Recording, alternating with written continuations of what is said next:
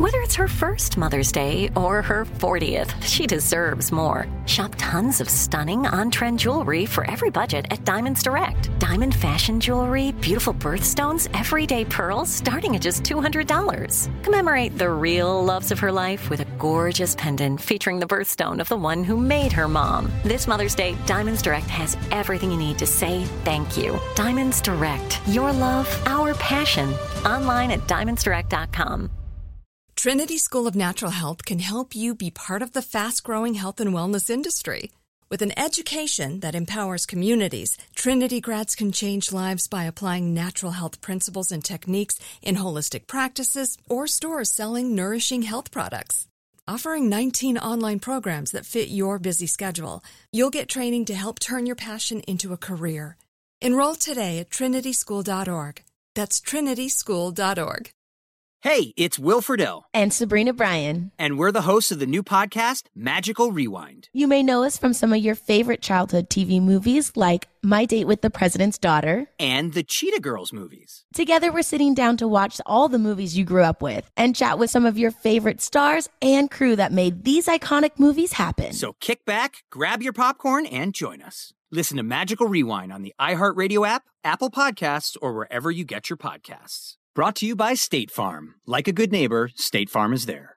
When was the last time your pet was excited about mealtime? Sure, they're always happy to eat, but I mean tail wagging, jumping up and down excited. Freshpet brings that joy daily to thousands of pet parents. It's simple. Freshpet uses only whole ingredients, gently steamed, cooked without preservatives, and refrigerated, like meat should be. Look for Freshpet in the fridge on the pet aisle or at freshpet.com for home delivery options. Make meals exciting again. Freshpet, we're picky eater approved. During the month of April, shop the buy one get one 50% off personal care sale happening now in the health and beauty aisles at Safeway. Shop select products like Dove Deep Moisture Gel Hand Wash, Tresemme Rich Moisture Shampoo with Vitamin E, Simple Kind to Skin Facial Cleansing Wipes, or Nexxus Color Ensure Conditioner Salon Hair Care, and get them buy one get one 50% off at Safeway. Visit Safeway.com or head into your local Safeway store for more great deals in the health and beauty aisles. We joined the UNEST community when our twins were just four years old. We became part of the UNEST community for our daughter, and she's not due for six months. Join over 600,000 parents and children that have registered with UNEST by downloading the app today. UNEST puts smart investing tools right in the palm of your hand, with flexible accounts that can be used for college tuition, a first car, and more. Download the UNEST app from the App Store or Google Play Store. See terms and conditions at unest.co. Forgotten is a production of iHeartMedia and Unusual Productions. Before we start, this podcast contains accounts which some listeners will find disturbing, but without them, the story can't be fully understood. Please take care while listening. Previously on Forgotten. Our speculation was that when you don't want a crime to be solved, it's because the resolution of it is going to be extremely either embarrassing to somebody in power or it's going to come back to you. The thing is, the people who did this, they have power to uh, remain uh, free, to not being investigated. So there's money and power behind these murders, I believe. They said that the emblematic case of Sagrario has been solved. That the murderer was in jail already and all. I've always said the opposite, that the authors of the crime are still free. For almost 30 years, young women have been murdered with brutality and impunity in Juarez. During that time, FBI agents, forensics experts, and journalists have corroborated multiple lines of investigation. But in the absence of a functioning justice system, there can be no definitive answers. For a podcast listener, and certainly a podcast maker, this lack of resolution is frustrating. But for the relatives of the victims, it is a never ending trauma. It was in this context that Paula Flores and several other families created a protest group. It was called Voices Without Echo. Voces Sin Eco grabbed our attention because when girls disappear, when they ask for help, no one hears them. No one knows anything, no one hears anything. We posted flyers with strong messages. We want our daughters assassins and things like that. If girls disappeared, we also helped to put up missing posters. We began to fight as a group with Voces Sin Eco. After Sagrario went missing, Paula took matters into her own hands. She led the initial search, and when Sagrario wasn't found, she appealed to the state attorney general for a real investigation. Finally, she interviewed the prime suspect herself. But Paula was never able to unmask the people she called the authors of the crime, and the flyers and posters began to feel like a temporary response to an entrenched problem. So the group, including Paula's daughter Guille, decided to call out the femicides with a more durable symbol. While doing all that, on one occasion, Guille thought, why not have a protest, but a permanent one? She thought of a black cross with a pink background as a symbol for the girls. The pink background representing the women, and the black cross for the mourning of their loss. In March 1999, we painted the first cross those crosses are now unmissable, painted on lampposts all over Juarez. They are themselves an echo of the missing women that reverberates around the city. And Paula told us there was one place in particular she felt that it was important to paint one on the city jail, which, as far as she's concerned, has never housed the people responsible for Sagrario's murder. When I painted that cross, I had to fight with a police officer who wouldn't let me. He said no, that I couldn't paint it there. Are you crazy? I said, yes, maybe I am. It's clear that you haven't had a daughter of yours murdered. That gives me the right to paint this cross here because you haven't done anything. The crosses in Juarez are a constant reminder that the authorities have failed to stop and solve the femicides or hold the killers to account. They hint at the corruption and complicity that mark this story, even if they don't say it out loud.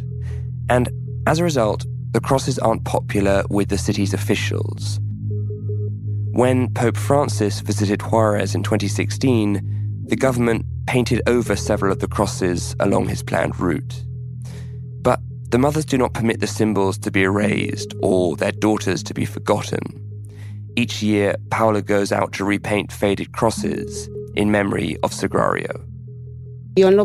Personally, what I would do was on April 16th, the date of her disappearance, I'd go and retouch them, and I'd invite people to support us. For me, it's to keep denouncing my daughter's case, the injustice she suffered. I think that in some way it keeps her memory alive. When I hear Paula speaking, I can't help thinking about the word metido. In Juarez, it's often used to explain how the drug cartel gets people complicit in small ways and then never lets them go. But it was increasingly clear that these murders make unexpected people metido, the journalists who can't put the story down, and especially the families who never get closure and the line between healthy remembrance and more problematic compulsion to repeat can vanish in the sand. So, how did Sagrario's death affect the rest of the Flores family? And who, ultimately, is responsible for her murder? I'm Oz Woloshyn. And I'm Monica Ortiz Uribe. This is Forgotten. The Women of Juarez. Voy a crear un canto para poder existir, para mover la tierra los hombres y sobrevivir. Yo no nací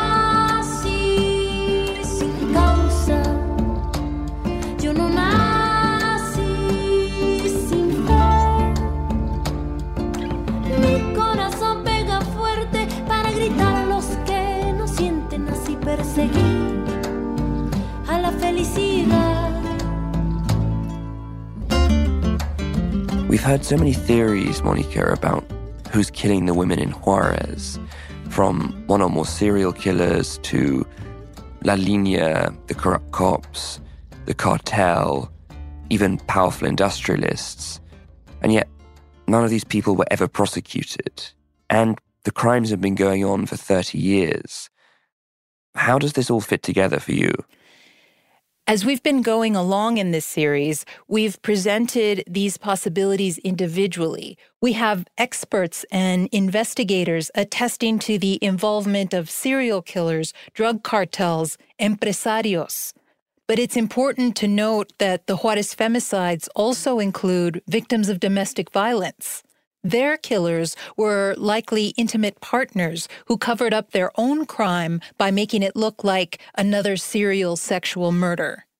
Other women were themselves involved in the drug trade or had a connection to someone who was.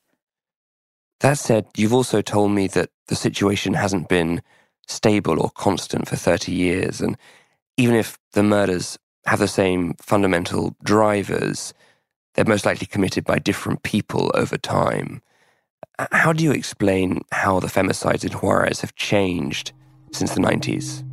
The trajectory of femicide in Juarez is that it's come in waves over the last 30 years beginning in the early 1990s was one strong wave.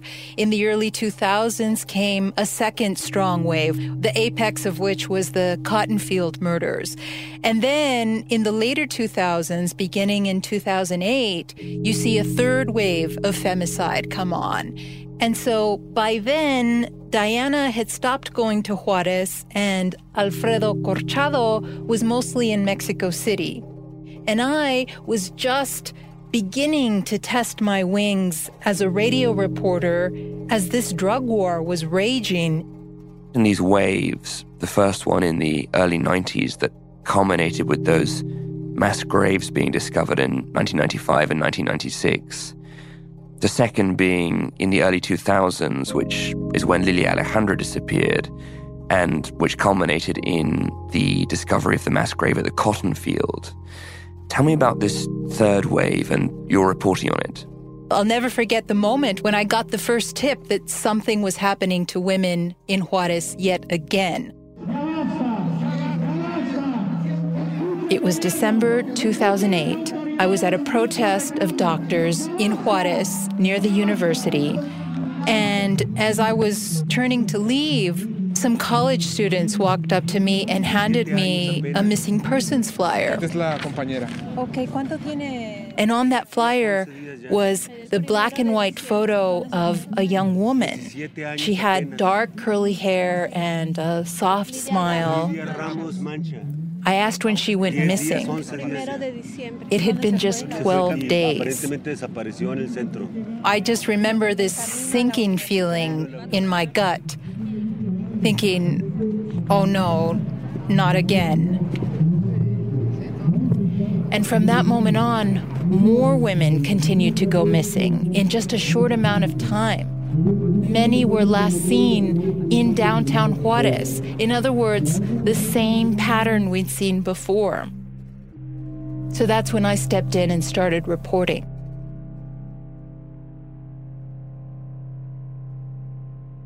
And once again, these disappearances culminated in a mass grave being discovered. What happened there?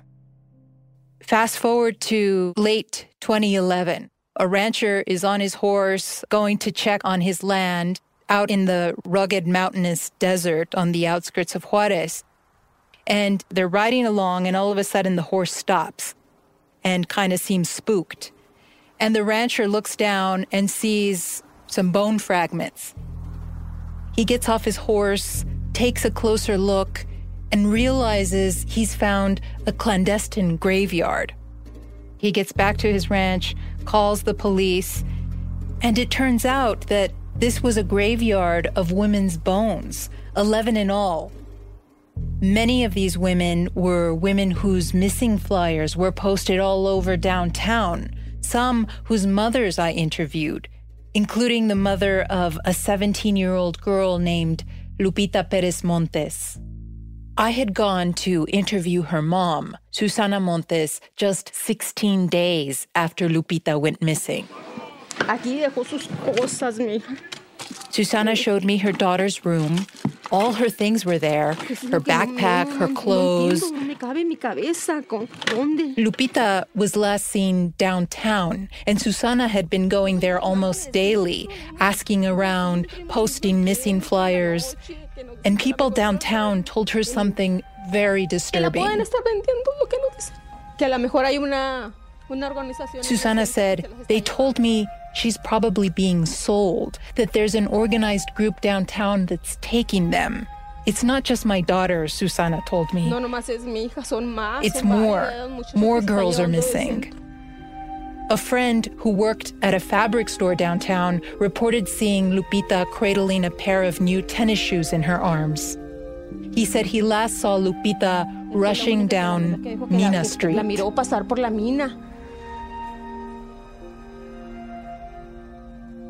Like so many other young women before, Lupita was last seen on Mina Street. That's the central bus interchange in Juarez, which has all kinds of brothels and nightclubs nearby. After our own trip to downtown, Sandra Rodriguez, the Juarez journalist at El Diario, warned us never to go back. That's where a lot of the girls were seen for the last time. We were right there. Yeah, yeah. It's a very, very, very dangerous place of the city. Yeah. Oh, that's a, certainly a zone where they have lookouts. Absolutely. Who's they? Los Aztecas, the gangs. That's how they control the area through intimidation. Sandra also reported on the third wave of femicides and she explained that Los Aztecas is a cross border criminal enterprise that began life as an El Paso prison gang. They now work with the cartel to traffic drugs and control various other illegal businesses in downtown Juarez. What do you think the Aztecas lookouts are thinking when they're looking at us? But you might be investigating them.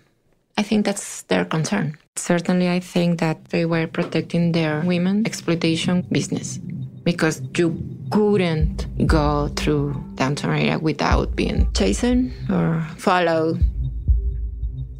Business. This was the key word in a new line of investigation. And according to Sandra's reporting, many of the victims in the third wave of femicides were trafficked for profit.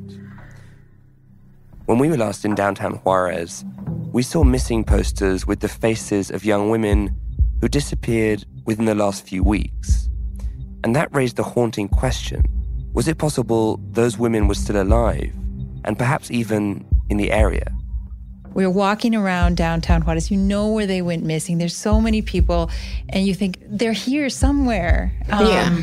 Why can't Why can't we find them? I sometimes wished I was a man and I could go into the brothels and just look for the women. I have tried. You have? I have. Tell me I tried that. to get into with a friend. They were two guys in the front door. No, you cannot get into. Why? You cannot. Just like that. They were two guys. I didn't see if they were armed, but I thought, what kind of things do you have inside that you have two guys protecting your door? I said, they have the girls. Sandra couldn't get into that brothel, but there was another location where women were allegedly being held after being abducted. It was called Hotel Verde, and it was essentially a safe house for Los Aztecas, a place where they stored weapons, sold drugs, and trafficked women. It was located near the downtown and not far from the border with El Paso. Sandra interviewed a young woman whose mother sold food to the clients at the hotel. The girl that I was interviewing told me my mother found out that they were just teenagers being exploited. And I said, Why didn't your mother do something? I mean, call the police. Said, to whom? There was a lot of militaries. The troops, federal police, municipal police, they were all consuming the girls there. There is no place to go and denounce this, you know? It was heartbreaking for me to know that these girls, when they were alive, were seen by a lot of people in downtown Juarez, while the mothers were trying to look to find them, and nobody connect these two. I mean, where are you going to go to denounce this? They are there. They know. if the people who are supposed to be protecting you are actually involved in the exploitation of the women, according to this mother who was bringing food in. Yes. Yeah. Where do you turn for help? I think that was the most shocking part. According to Sandra, despite the fate of women like Lupita being an open secret, the authorities failed to solve the crimes. There was a trial in 2015 and there were convictions, but at best the jailed men were seen as low level operatives of Los Aztecas, and at worst as yet more scapegoats. Once again, the authorities were accused of not just being incompetent, but of being complicit. And in an environment where getting away with murder is so easy, femicide has become normalized. Sandra told us that these days, another missing woman in Juarez doesn't even make the front page of the city's newspaper. It became like more part of my normal life or everybody's life. But yeah, the killings keep on and the disappearances keep on happening and the problem is just worse. This is not the country where I grew up. And now we're just to the violence, to the impunity, and I'm very scared of thinking how fast you can go backwards in society. While on a Nieman Fellowship at Harvard, Sandra wrote a book called La Fábrica del Crimen, The Crime Factory. In it, she traces a line from the permanent poverty of the maquiladora workers to the murders of women to the metastasis of organized crime in the city. I was trying to to explain, so to express how killing was turning into a business, you know. And I think that metaphor, the crime factory, relates to the industrial character of the city, but also the criminal industry, and trying to express that crime is obviously not just a social issue, but also is fueled by economic forces. I think it's a city with a lot of suffering. The people is completely exploited. The people doesn't make enough to live even when they work the whole day. And I think it's uh, this phase of globalization that you can see here immediately. The whole country depends on America. But in this city, you can see it like in matter of minutes how we are connected connected economically but separated by a border. Sandra remembers driving at night through the Franklin Mountains in Texas and looking down into the valley at Juarez and El Paso. She could see exactly where the line between the two countries was because the Mexican side was so much more densely populated and thus brightly illuminated. The lights appeared to Sandra like a wave breaking against a wall. I was looking at the border from very high. You can see the line, the border, and then a lot of lights. In my view, it was like the whole pressure of the whole rest of the continent trying to reach America and then getting stopped right at the border, which is Juarez. And I thought this city cannot contain this much poverty or violence. I mean, all Latin America is coming. For some reason, that broke my heart. Like, uh, this city cannot hold this and it's gonna explode. No city in the world can hold the whole pressure. This pressure turned into violence. This pressure turned into illegal business. This pressure turns into very bad conditions of living for the people. I just felt that I start to cry and cry.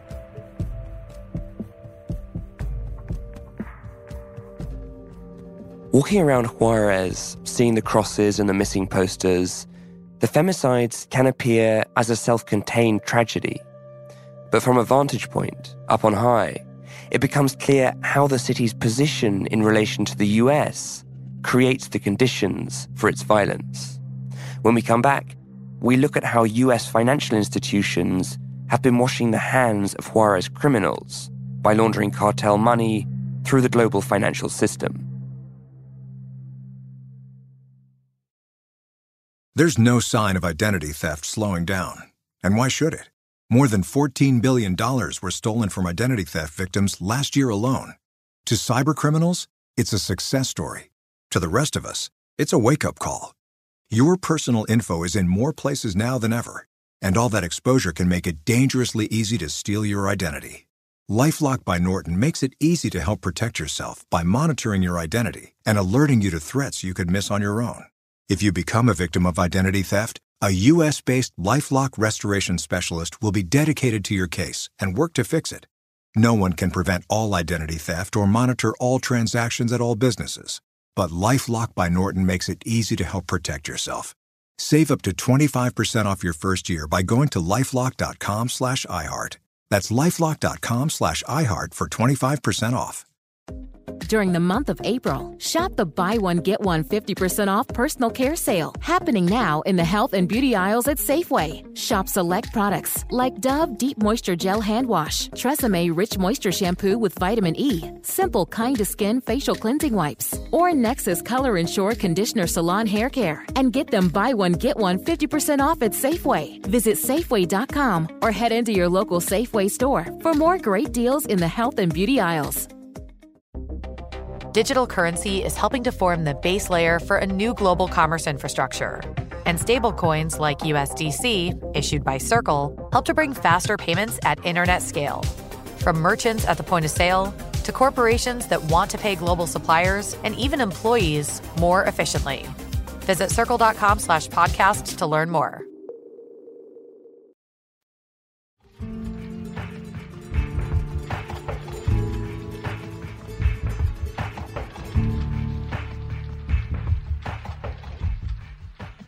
So there was this third wave of femicide, Monica, that involved human trafficking at the Hotel Verde and other locations.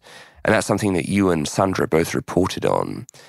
How does that relate to Alfredo Corchado and what he reported about La Linea and the cartel parties? The evolution of femicide, I guess you could say that it began as a way to strengthen the bonds between organized crime then it evolved to a kind of sick form of, of celebration and sport. And then it became a means of profit. It became a business, just like everything else the drugs and the manufacturing. This third wave of femicide involved women being sexually brutalized over the course of weeks or months, multiple times you know, they found if we can keep them, we can we can make some money here. um, so ultimately, it sounds like although serial killers and even perhaps wealthy industrialists took advantage of this atmosphere of impunity in Juarez, where violence against women, up to and including murder, was permissible, the heart of this is really organized crime organized crime and, and drug trafficking is at the root of all of Mexico's problems. And until that gets resolved, nothing is going to get better. I don't care how many good hearted American judges and attorneys come down and do training sessions, the ability to corrupt police and the judicial system is still there. And until you can get rid of that, you know, nothing is going to get better. That problem is largely out of Mexico's hands when the demand persists on the American side.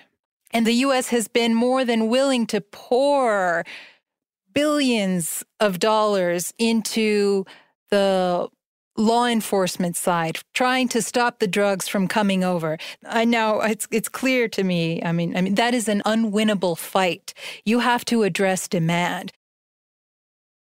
Demand for illegal drugs in the US creates the revenue on which La Linea, Los Aztecas, the Sinaloa cartel, and the rest of Mexico's organized criminal enterprises depend. To understand more about the financial underpinnings of all this violence, we called Ed Vulliamy. He's a British journalist who made his name covering the war in Bosnia in the 1990s, as well as the First and Second Gulf Wars. And he's also reported extensively from Juarez. He wrote a book called Amexica War Along the Borderline. And while working on it, he spent time with the likes of Diana Washington Valdez, Sandra Rodriguez, and Paula Flores. I realized actually that I first interviewed Paula Flores 20 years ago. So it's two decades now reporting this atrocity. Uh, you know, impunity is a hallmark of those 20 years. In the course of his reporting, Ed came to view young women like Sagrario as the casualties of a type of conflict that he never encountered elsewhere.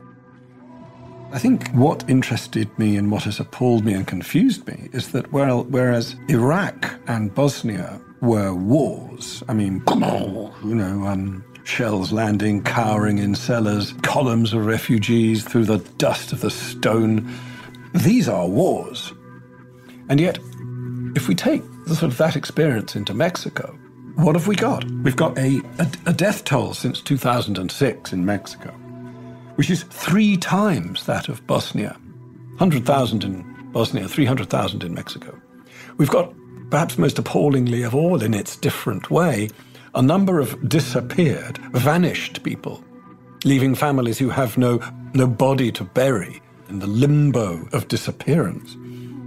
And yet we've got this situation in a country that is irresistibly wonderful, where the Football League functions very well and is great to watch, where the markets are open and vibrant. It's a new kind of war in what is supposed to be peacetime. Things look normal, but they're not. It's a completely brutalized society. It has the darkest shadows, in many ways, of, of one's whole career as a war correspondent. According to Ed, the root cause of this new kind of war is drug trafficking and the cartels who've profited from it. I mean, there is no ring around narco violence now. I mean, narco violence becomes domestic violence, becomes extortion, becomes trafficking, becomes sex trafficking, becomes migrant smuggling. You know, there'll come a time, I think, when actually drugs is probably a minority interest of, of these cartels because the expansion of their business is so big within Mexico.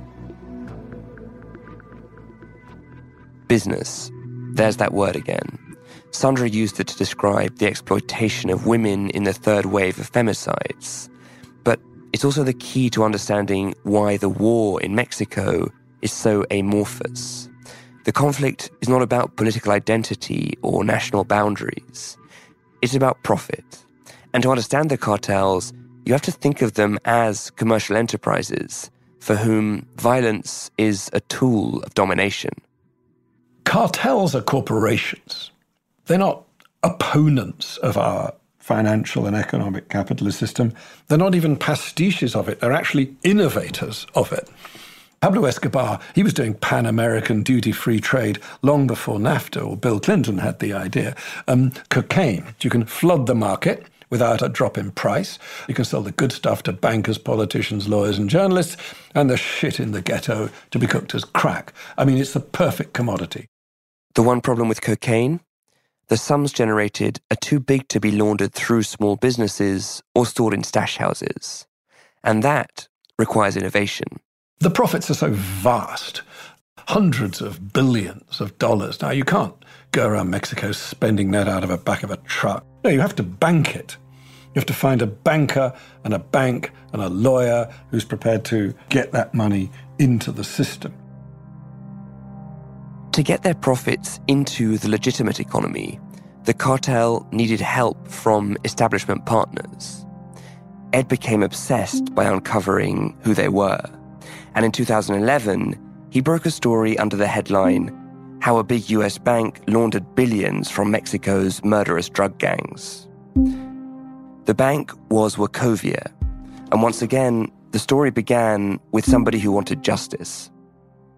I got a whistleblower from inside the bank, a, a man, a brave man called Martin Woods, to tell me the whole story um, over seven long sessions and published it. Up until 2008, Wachovia was one of the biggest banks in the US. But in the aftermath of the financial crisis, it was sold to Wells Fargo, which is now the world's fourth largest bank.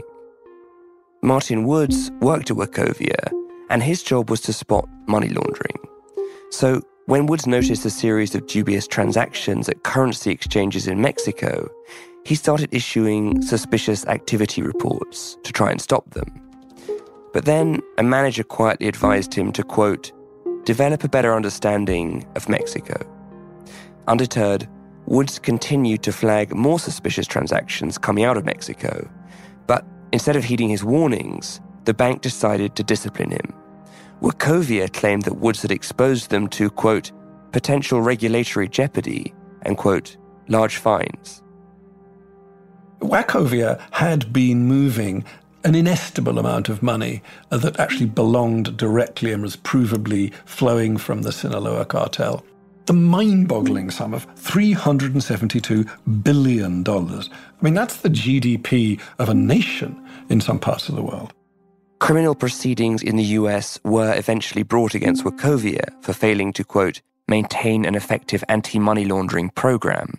The federal prosecutor argued that, quote, Wachovia's blatant disregard for our banking laws gave international cocaine cartels a virtual carte blanche to finance their operations.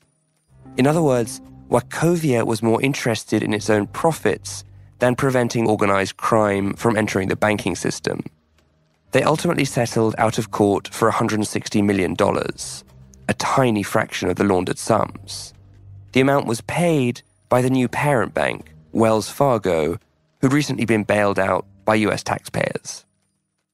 Now, the reason we can talk about this without fear of the Wells Fargo legal department is because Wachovia got caught, admitted it, and settled out of court. Too big to fail, too big to jail, for sure. Ed reports that as Wachovia was being investigated, another bank, HSBC, stepped in and filled the void to launder money for the Sinaloa cartel.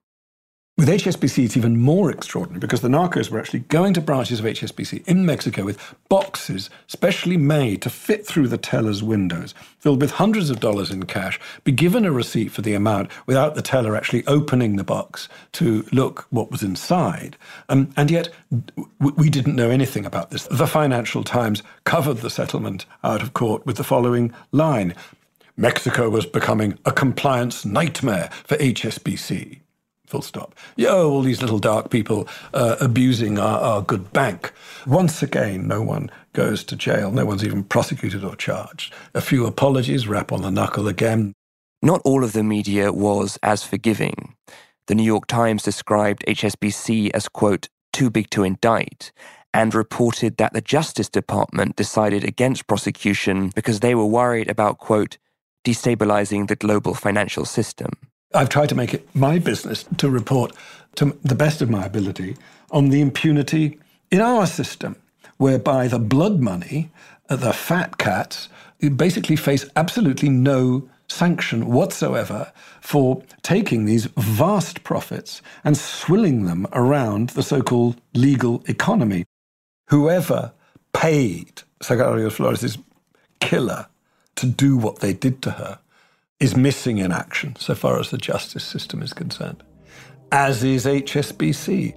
But there is a line, there is a direct line from that atrocity right up to the boardrooms of Wall Street. In a game of join the dots, there's only two dots to join. The drug cartels exist to make money, and they spend that money corrupting officials and creating a reign of terror in Mexico largely in order to make more money, including from trafficking young women. And according to Ed, one of the ways to prevent this from happening would be to aggressively prosecute international money laundering. I'm pretty sure that peace is better than war, and I'm pretty sure that you could actually do something to abate this appalling new kind of war if you simply throttled the money if you actually just made it not lucrative or impossible to bank this money. And as my whistleblower Martin Woods said from Wachovia, if you don't get that, you're missing the story. The United States Justice Department effectively chose to ignore that part of the story because they were worried it could trigger another financial crisis. Meanwhile, Martin Woods, the whistleblower, says that it was impossible for him to get a job at another bank after exposing the money laundering activity at Wachovia. And it is these figures, who speak out in pursuit of justice, who motivate Ed's work. War journalism is, a, is quite a weird profession. Some people report conflict because deep down they quite like it because it gives them a bit of a bit of a buzz. I'm the opposite to that. I get terrified, I have PTSD, I hate it. I have a sort of shortcoming whereby when I'm reporting something, I try to think myself into it. I, I can't just write down uh, an account of what was done to Paula Flores' daughter without trying to imagine what it must have been like to, to be her in that room with those people, you know, who have eyes, who had faces, who she could see, presumably, the blades they were about to apply and then apply to her body. I mean, it's not a very psychologically beneficial thing to do, but I think it's professionally necessary. But what you get is the addiction to the people who are against it, because it's a humbling thing. Being with the soldiers in Bosnia the guerrillas who were trying to oppose the genocide was itself uplifting and humbling. Being with the mothers of the women to whom this was done leaves you oddly enriched in a way. I mean, it's the last line of Samuel Coleridge's Ancient Mariner a sadder and a wiser man he woke the morrow morn. That is what one should aim to be as a, as a combat journalist sadder and wiser. And your job is to make other people sadder and wiser. the whistleblowers, the truth seekers, the mothers. Painting a cross or defending a scapegoated bus driver, or even calling out non compliance with money laundering regulation. Any of these actions can cost you anything from your livelihood to your life. And none of them is sufficient to produce the kind of systemic change required to stop femicide.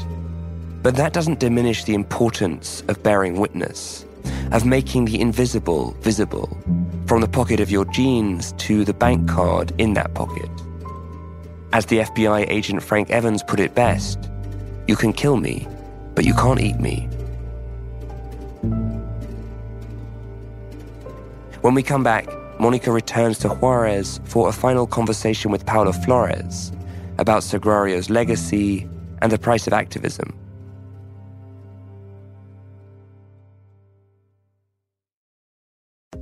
During the month of April. Shop the buy one, get one 50% off personal care sale happening now in the health and beauty aisles at Safeway. Shop select products like Dove Deep Moisture Gel Hand Wash, Tresemme Rich Moisture Shampoo with Vitamin E, Simple Kind to Skin Facial Cleansing Wipes, or Nexxus Color Ensure Conditioner Salon Hair Care. And get them buy one, get one 50% off at Safeway. Visit Safeway.com or head into your local Safeway store for more great deals in the health and beauty aisles. What is Circle? First of all, it's a beautiful shape. It's consistent, a community. It's meant to be inclusive. The globe. At Circle, we build USDC, a digital dollar that's actually dollar backed, one to one. We're building a future where money will travel at the speed of the internet for fractions of a penny, and no one will think about it because it will just be the way we work. Circle's the place where crypto meets stability, where local businesses meet global customers, and the US dollar meets USDC. Visit circle.com slash podcast. Hi there, I'm Dr. John Whyte, WebMD's Chief Medical Officer and host of the Spotlight On series from our Health Discovered podcast. In this special episode, we'll hear about living a fulfilling life with chronic heart failure, a condition that doesn't have to be as scary as it sounds. I was outside shoveling snow and I noticed I was coughing up phlegm. Unbeknownst to me, I left a trail of blood behind me.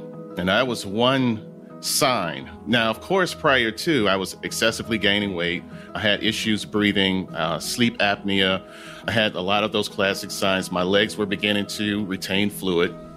And I was having heart palpitations. Uh, my heart would beat, you know, really excessively fast. And so, but ultimately, it was when that occurred that I thought something was seriously wrong. Listen to Health Discovered on the iHeartRadio app or wherever you get your podcasts.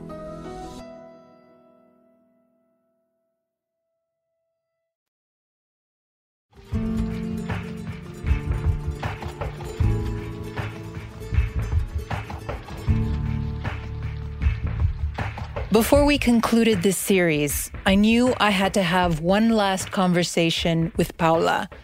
I wanted her to tell me about what happened to her husband, Jesus. Femicide is largely viewed as the realm of women. It's something that happens to women, that hurts women, and those fighting against femicide are primarily women. We focus on the pain of the mothers, but rarely do we talk about fathers.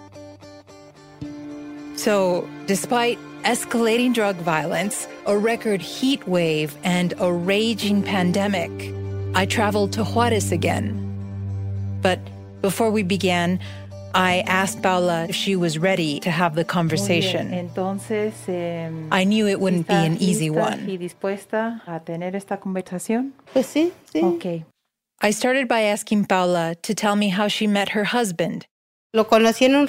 Well, I was 18. I met him in a farming village near the little town where I lived.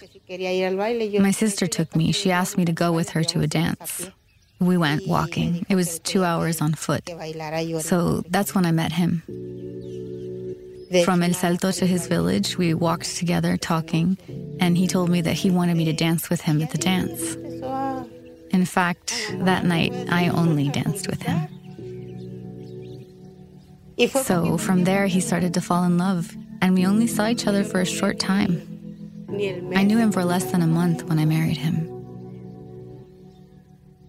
Paula was just 18 and Jesus was 25. He visited her at home twice, and on the third visit, he proposed. Paula accepted, packed a few things, and left with him that same day. It was sudden, but Paula was living with an abusive stepfather and saw it as a potential escape. I think these things are predestined, you know? My stepfather, he was very harsh with us. He wouldn't let me go out, he would hit me a lot. Jesus also came from an abusive household.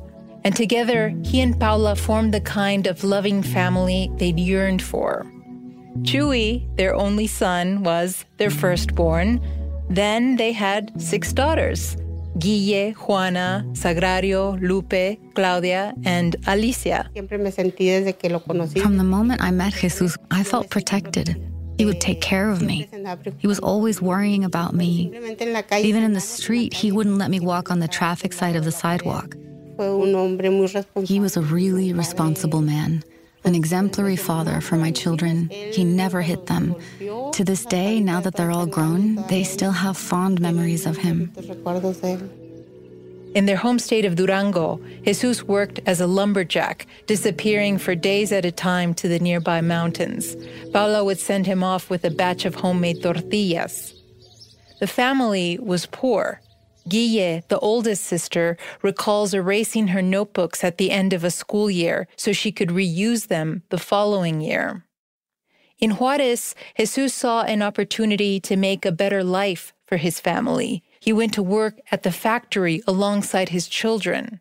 And then, two years after their arrival, Sagrario disappeared. Well, when our daughter went missing, he went looking for her along with the rest of the family from the very first night. I think, as the head of the family, as the father of our daughters, he showed that he was going to find her. He would say, I promise you that we're going to find our daughter. But Jesus could not keep his promise. Instead, 14 days later, he walked into the Juarez morgue to claim what authorities said was his daughter's lifeless body. As soon as the family's search for Sagrario ended, their search for justice began, this time with Paula in the lead. Jesus stuck with her, following alongside when she broke into the Attorney General's meeting. He marched with her in protests, combed the desert looking for remains, and painted crosses on lampposts. I would say to him, Let's go, dear. And he would never say no. He would always say, Let's go. Even though I was the one who always talked, he would never speak up. And one day he told me, he said, I don't talk. I don't say anything because it's enough to hear you speak, he said. I feel very shaky. I feel bad. I can't talk. Although mostly silent, Jesus was one of the few fathers at the front lines. Most have to continue working to support their families. During the fight for justice for Sagrario, Jesus started getting harassed in his own neighborhood. He was even beaten by a couple strangers on his way back home from a hamburger stand. When he came back to the truck, there were three men waiting for him. They were dressed normally in jeans and t shirts. He told me they started asking me for money. He told them, I don't have anything.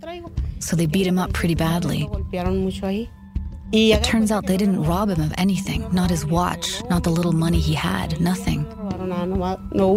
The only thing he lost was an address book, a small one he fit in his pocket. And there he had our home telephone number. He had telephone numbers of other activists. After that, I started getting calls at night to our home phone. Men started making those calls to say they needed sex services.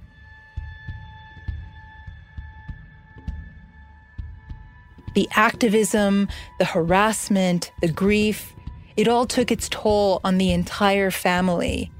Jesus began drinking more than usual, and neighbors warned Paula that he was having an affair. Jesus had told Paula that a woman, a neighbor, had been provoking him. He'd always complain to me. He would curse, I've fucking had it with her.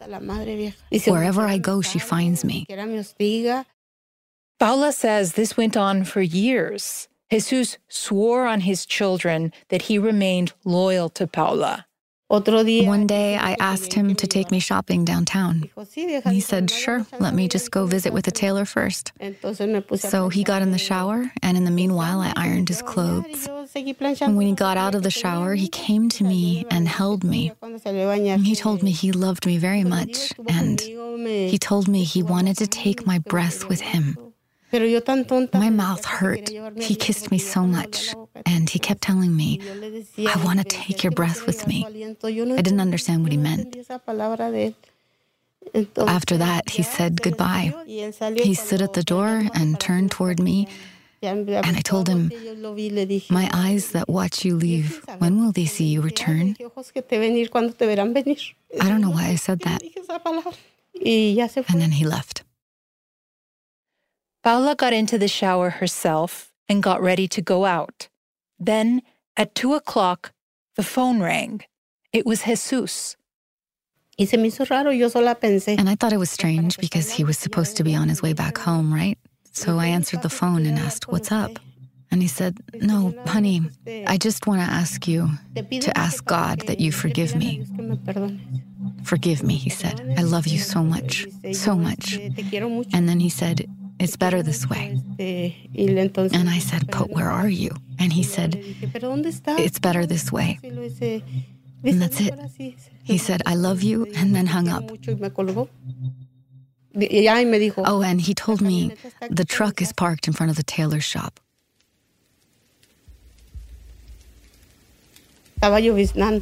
It was drizzling. To us, when it rains, it was very sad because it was raining when Sagrario disappeared. So we went to the truck and I told my son Chuy, look, see what he's left us. And yes, he left us a letter in the glove compartment. With these words, I ask your forgiveness and bid you farewell. I carry you all in my heart. And Paula, I take your breath with me. I have faith that you will persevere. Do it for our family. That's my final wish. Don't deny me of it. If God doesn't forgive my bad actions, I hope you will. I can't continue writing. I'm shaking all over. I left you money in the piggy bank. Use it, for God's sake, to finish your home. That's what it's for. Goodbye, my love. The newspaper reported a man and a woman had been discovered shot to death in a cardboard shack in Lomas de Poleo. They were both lying on a twin mattress, a pistol resting between them. The man was Jesus. The woman was the neighbor with whom he was supposedly having an affair. Police ruled the incident a murder suicide. Ya yo lo único que quería era ya no vivir. The only thing I wanted was not to live anymore. I would think of my daughters, that they were grown, that they didn't need me anymore, that I had done my part. And besides, he and I made a pact that whoever died first would come for the other one, and I would admonish him, You didn't keep your promise because I'm still here.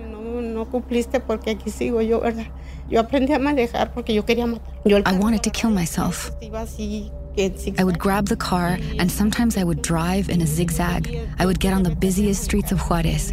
These were five lane streets, and I would say to him, You are my pilot. I was your pilot many times. I was always at your side. Well, now you're my pilot. You will determine how all this will end. The sudden loss of her husband, her constant companion, broke Paula. As with her daughter Sagrario, she was never fully satisfied with the police investigation into Jesus's death. Still, Paula told me she felt muzzled by the possibility that Jesus had committed a femicide. How could she continue to show her face in meetings and marches to protest that very crime? It felt like the ultimate hypocrisy. Later, Paula remembered something Jesus had told her not long before his death. He would tell me that I was a badass woman.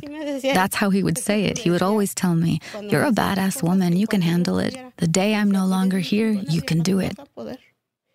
And in the letter, he told me the same thing that I could do it, that I could keep going. Yo siempre he seguido este con entrevistas. I've always continued to give interviews, offering my testimonials because I want to keep denouncing what happened to my daughter. I'll say too that when we're no longer here, she'll live on in, say, a documentary, a book, and that's where the memory of Sagrario will remain. But I want to keep denouncing that her case is not yet resolved, that girls continue to disappear, quiero seguir con eso, pero sí. I want to keep going, but it's true that it takes its toll.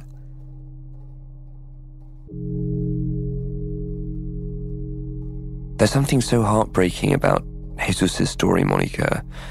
The way he stands by Paula and supports her in her acts of bearing witness, but can't take it himself, and in the end, seems to be involved in the murder of yet another woman in Juarez. I know you hesitated to even bring this story up with Paula, but why did you feel it was important? Jesus' story is an extreme version of what happens to the fathers of femicide victims. Many succumb to quick and sudden deaths, whether it be from illness or cancer or a heart attack. In the case of Jesus, by his own hand. The newspaper report says he had a gunshot wound through his chest, but I read a gunshot wound through his heart, almost as if he was shooting himself in the heart because he couldn't take the pain that he carried there. Jesus, he wanted to feel like the strong one, you know, the man of the family with whom we felt safe. So he kept all his feelings trapped inside. We never talked about it. Because for all of us, the main focus was to keep demanding justice for Sagrario, and the rest was pushed aside. We didn't even sit down to eat as a family anymore. Life is passing me by. We're all getting sick, our children too. And where is the justice? That's when they say to me, Well, what have you gained from all this, Mom? Nothing. We've lost Sagrario. We've lost our dad. And yet, I never quit. I wish someday to get out of here for all of us to leave and never hear about any of it again. And I wish there would be a day just for me, a day without femicides.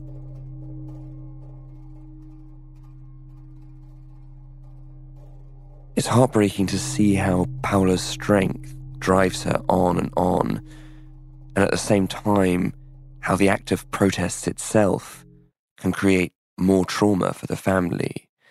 But her strength is remarkable, and I'm wondering how you make sense of it all. I guess it's your typical David and Goliath story.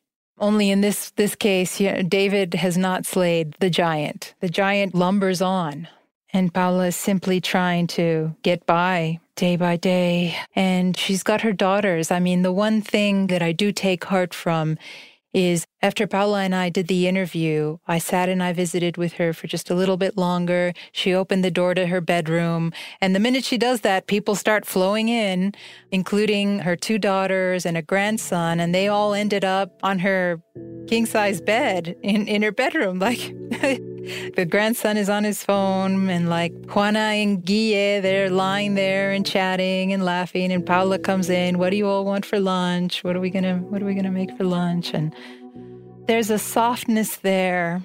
Not everyone has a family that they get along with, that they feel so at home and cozy with, that they can just walk into their mother's bedroom and sprawl on her bed, almost as if they were little children. I'm certain they all draw strength from each other. But I hope it's the last interview I do with Paula about the tragedies in her life. I don't hope it's the last time I see her or the last time I talk to her, but I do hope it's the last time I ask her to recount the tragedies and trauma in her life. She's done that enough, and I think I think she needs a rest. And what about you, Monica?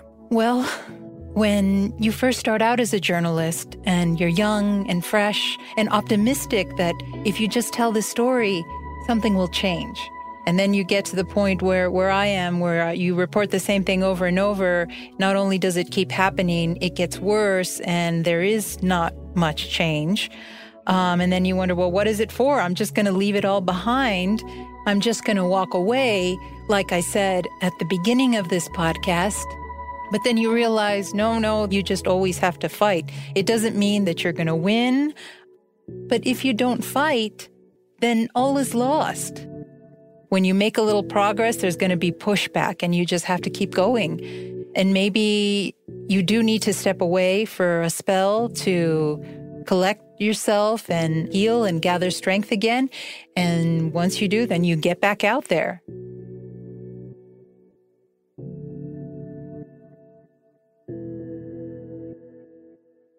I was thinking about that word again, metido. Once this story touches you, it never lets you go. Last night, I dreamt that I was stuck in Juarez, being watched, hunted. But of course, I woke up in the safety of my bed. Paula and generations of her family will never wake up from the nightmare of Sagrario's murder. But they'll keep going. The story of the Flores family is just one of hundreds like them in Juarez. And today, Juarez itself is just one city among many where institutions have collapsed in the face of money and power, and violence against the most vulnerable prevails. But there is sadness and wisdom to be gleaned from all of this. Wisdom, at the very least, to recognize one another's humanity.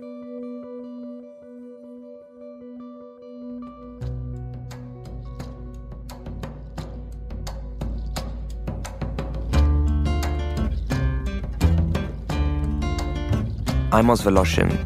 And I'm Monica Ortiz Uribe. Thanks for listening.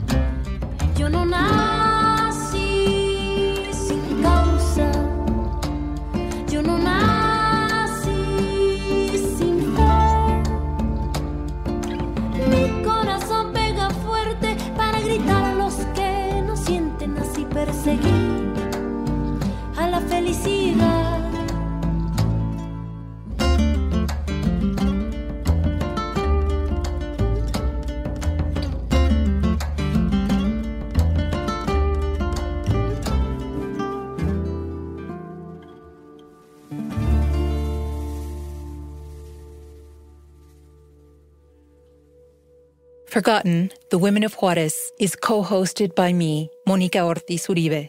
And me, Oz Woloshyn. Forgotten is executive produced by me and Mangesh Hattikudur. Our producers are Julian Weller and Katrina Norvell. Sound editing by Julian Weller, Jacopo Penzo, Aaron Kaufman, and Michelle Lands. Lucas Riley is our story editor. Caitlin Thompson is our consulting producer. Production support from Emily Marinoff and Aaron Kaufman. Recording assistance this episode from Phil Bodger. Music by Leonardo Heblum and Jacobo Lieberman. Additional music by Aaron Kaufman. Carla Tassara is the voice actor for Paula Flores. Special thanks to Ryan Martz. And to Cynthia Bejarano and Maria Socorro Tabuenca for their support to this series. Thanks also to the producers of the documentary La Carta. This podcast is dedicated to all the women lost to senseless violence in Juarez and all around the world. Esta serie se dedica a todas las mujeres que han sufrido bajo la violencia. Ni una más.